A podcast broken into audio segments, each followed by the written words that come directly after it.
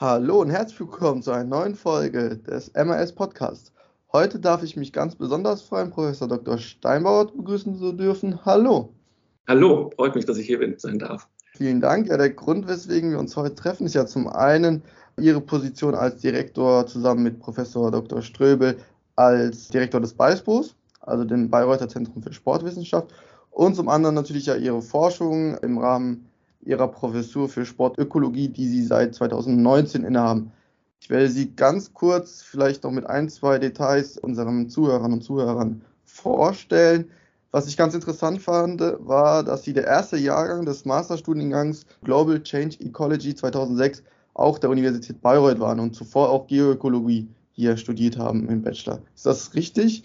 Ja, das ist richtig. Ich bin sozusagen wieder zurückgekehrt an meine Heimatuniversität, was auch zeigt, wie schön die Universität Bayreuth ist. Und als Forschungsschwerpunkt habe ich mal notiert Sportökologie, da insbesondere Outdoor-Sportarten und deren Folgen für die Natur, das Klima, aber auch insbesondere, und ich, so wie ich es verstanden habe, auch übergeordnet, äh, die Folgen für die Biodiversität. Ja, dann wollen wir vielleicht ganz kurz noch über das BISPO sprechen. Ja, viele, auch ehemalige Studierende, kennen ja eher das Institut für Sportwissenschaft. Auch unter den Studierenden wird eigentlich auch noch eher ja, Sportinstitut gesagt als BISPO. Das ändert sich so ein bisschen. Aber vielleicht, diese Namensänderung kam ja nicht ohne Grund. Also, wie kam es denn zu dieser Namensänderung? Oder? Ja, das ist tatsächlich so, dass es nicht nur eine Namensänderung ist, sondern es ist tatsächlich eine Neugründung. Und die ist eigentlich die logische Folgeentwicklung von, äh, von dem, der, der, Sport hat sich über die letzten Jahre in Bayreuth sehr stark weiterentwickelt, ähm, aber ist auch sehr erfolgreich. Und mit dieser Neugründung als Bayreuther Zentrum ähm, für Sportwissenschaften haben wir jetzt ein fakultätsübergreifendes Forschungsinstitut. Also das ähm, Institut vorher war innerhalb einer Fakultät, war also sozusagen disziplinär eigentlich in einer Fakultät verankert. Und jetzt sind wir über Fakultäten hinweg und das spiegelt eigentlich diese interdisziplinäre Zusammenarbeit, die wir in Bayreuth haben, sowohl in der Forschung als auch in der Lehre. Wir haben ja in der Lehre ähm, mit der Sportökonomie oder auch mit der Sporttechnologie zwei sehr, sehr erfolgreiche Studiengänge oder mehrere erfolgreiche Studiengänge, wenn man Bachelor und Master dazu nimmt noch, ähm, die eigentlich immer über Fakultätsgrenzen hinweg äh, gearbeitet haben und die ähm, Kollegen und Kolleginnen haben auch schon immer zusammengearbeitet. Und es wurde eigentlich von der von der Struktur des Instituts nicht abgebildet korrekt. Und jetzt mit dem neuen Forschungsinstitut, also wirklich eine Neugründung, sind wir ein Forschungsinstitut auf Universitätsebene und das spiegelt eigentlich auch so den, den Erfolg und die, die Zusammenarbeit äh, in, in Bayreuth wieder. Also von dem her ist es eigentlich ein folgerichtiger, schon seit längerem, äh, ein folgerichtiger Schritt, der schon seit längerem hätte vielleicht getan werden müssen. Und jetzt haben wir ihn erfolgreich umgesetzt, sind sehr froh drum. Und vielleicht haben Sie ja teils schon beantwortet mit der nehme ich mal an, mit der Interdisziplinarität. Aber was unterscheidet denn das BISO vielleicht noch von anderen Sportinstituten, die man so kennt? Also das ist tatsächlich so, das ist ein ganz großer äh, Markenkern, den wir in Bayreuth haben. Das ist auch von der Universität so gefördert. Also die Universität Bayreuth ist ja charakterisiert dadurch, dass sie Zusammenarbeit über Forschungsdisziplinen hinweg gezielt fördert und das auch schon seit Jahren macht. Und deswegen ist es auch ähm, eine, eine logische Konsequenz, dass sozusagen die Sportwissenschaften in Bayreuth in diese Richtung sich weiterentwickelt haben. Und man muss sich das vorstellen, wir haben dann ähm, oft, also äh, eigentlich ist es der Regelfall, dass sich eine Sozialwissenschaftlerin mit einem Trainingswissenschaftler, mit einem Ökologen und einem Experten für Marketing ähm, mittags zum Essen verabredet, um Studien, über Studieninhalte zu sprechen. Also das ist sozusagen, äh, oder Studieninhalte im Sport zu sprechen. Also das ist sozusagen eigentlich ein Regelfall für die Universität Bayreuth. Und das würde ich sagen, ist schon eine Besonderheit und so, ein, ähm, so eine besondere Auszeichnung. Und das spiegelt sich natürlich dann auch wieder in den Studenten und Studentinnen. Wir haben wirklich hervorragende Studenten und Studentinnen, von denen wir auch mitgetragen werden, die diese ähm, Zusammenarbeit über die eigentlichen Disziplinsgrenzen hinweg auch ähm, mittragen, mit, mitleben. Also es ist ein mhm. tolles, tolles Forschungsinstitut. Dann möchten wir vielleicht als zweiten Punkt heute nochmal über Ihre Forschung sprechen. Sie machen ja eben nicht nur äh, die Direktion des BISBUS, sondern Sie haben natürlich auch Ihre Forschung. Zusammen mit Ihren Kollegen der LMU München und der Bayerischen Landesanstalt für Wald- und Forstwirtschaft haben Sie, so schreibt zumindest der Informationsdienst Wissenschaft, wir haben vorhin auch kurz drüber ja, geredet, einen Meilenstein für die Ökosystemforschung gelegt. Das klingt natürlich sehr, sehr spannend. Äh, erzählen Sie uns doch bitte mal erstmal mehr davon und worum geht es da überhaupt? Ja, ist auch lustig, wenn, wenn ähm, die Presse sagt, wir haben den Meilenstein gelegt am Anfang eines äh, Forschungsprojekts. Aber ähm, also übergeordnetes Ziel allgemein meiner Forschung ist es, dass wir versuchen, äh, die Interaktion zwischen Menschen und äh, ökologischen Systemen und um Umwelt besser zu gestalten, so zu gestalten, dass es vielleicht ein bisschen nachhaltiger ist und aber auch gleichzeitig diese komplexen Wechselwirkungen, die innerhalb von ökologischen Systemen, aber eben auch als eine der wichtigsten äh, Teile von Ökosystemen der menschlichen Einfluss wird, so, die zu verstehen und dann eben auch ähm, Einfluss nehmen zu können.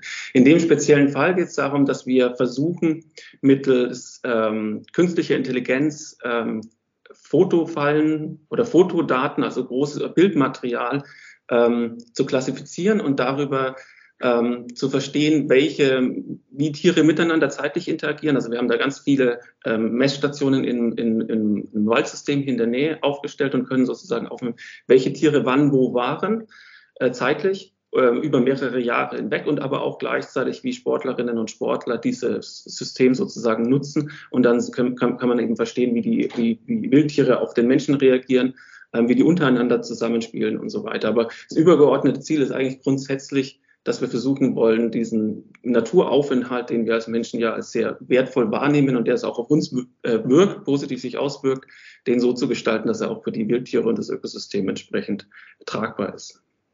Mhm. Und diese Methode des Fotofallen-Monitoring, ja, um, wie Sie sagen, ja, Besucher- und Wildtieraktivität zu, zu analysieren, haben Sie ja schon auch in anderen Projekten angewandt.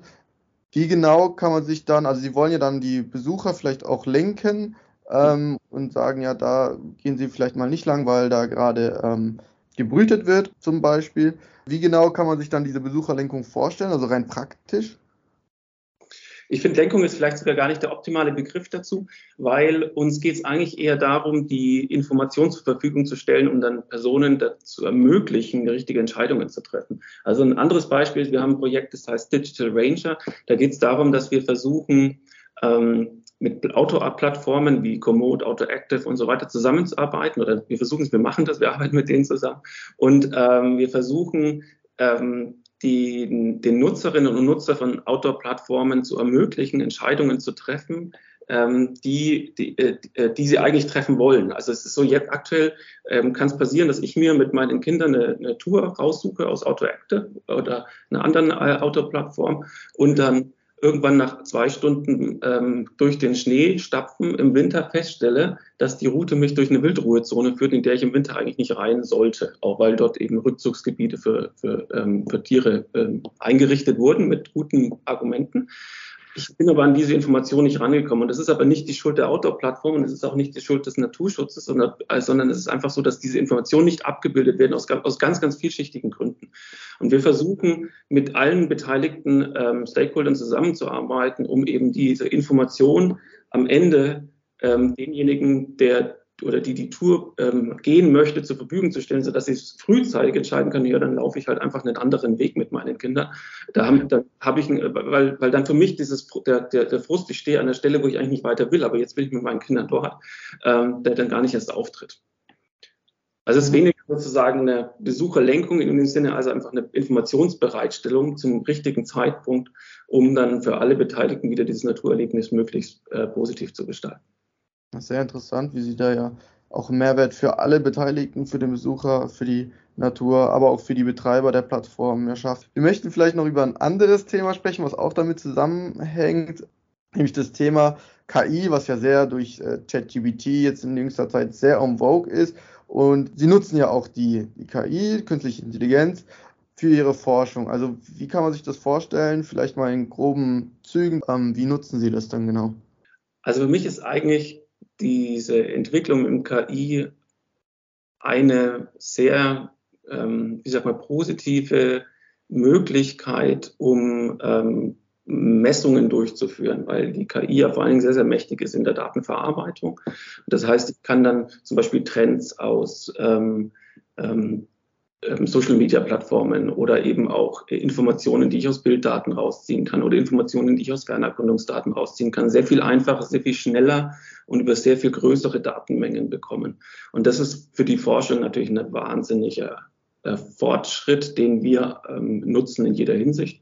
Um, um eben dann diese Interaktion zwischen Menschen und, ähm, ähm, und Natur besser zu verstehen und durch das bessere Verständnis dann auch vielleicht zu einer nachhaltigeren Nutzung beizutragen. Also von dem her, das ist, das ist ich, ich komme ja aus der, äh, bin ja, habe ja einen Schwerpunkt in, in Datenverarbeitung, Datenanalyse auch unter anderem und äh, damit nutzen wir natürlich alle technologischen Weiterentwicklungen, die da sind. Und die KI ist eine davon. Es gibt noch ganz viele andere im Bereich der Messtechnik.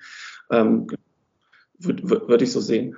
Und ähm, das, das übergeordnete Ziel ist eben, wie ich schon am Anfang gesagt habe, zu verstehen, wie diese Komplexität in ökologischen Systemen, ähm, ähm, die, die zu verstehen und, und äh, über dieses Verständnis ähm, eben ähm, vielleicht auch so, dazu beizutragen, dass ähm, wir dieses Naturerlebnis besser machen können.